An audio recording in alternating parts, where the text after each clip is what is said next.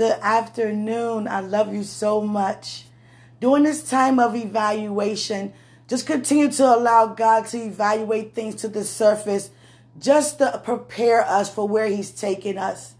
So that reminds me today, I was like, God, as I always, God, if you see anything, so happened today. I'm thinking I'm squeaky clean, y'all. I'm like, okay, okay.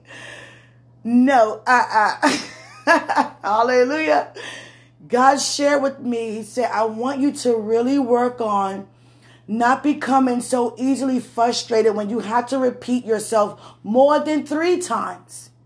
If you have to repeat yourself more than four times, you should not become frustrated. No matter if it's 10 times. The same patience you have when you release it the first time should be the same level patience you have to release it the 10th time. So I said, okay, God, you got it. You got it. And here God goes again. He said, there's more. I said, hold up now. Hold up now. You playing right? Hallelujah. He was joking.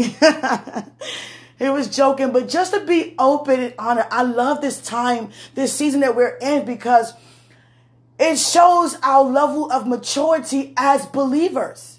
And I'm willing to say, God, you know what? If you see something, let me get it out. I don't want to be around people with mess on the inside of me and I'm not effective because I got junk on the inside and it be exposed unto other people. I rather for God to expose it to myself, me get it out of myself and continue to better myself to walk in this earth effective to bring forth God's good news. Hallelujah.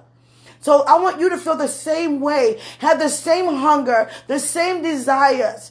Don't ever have in your in your mind thinking, "Oh, it's nothing there."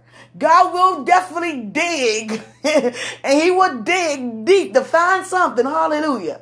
And that I will say on his behalf because he did it to me. Hallelujah.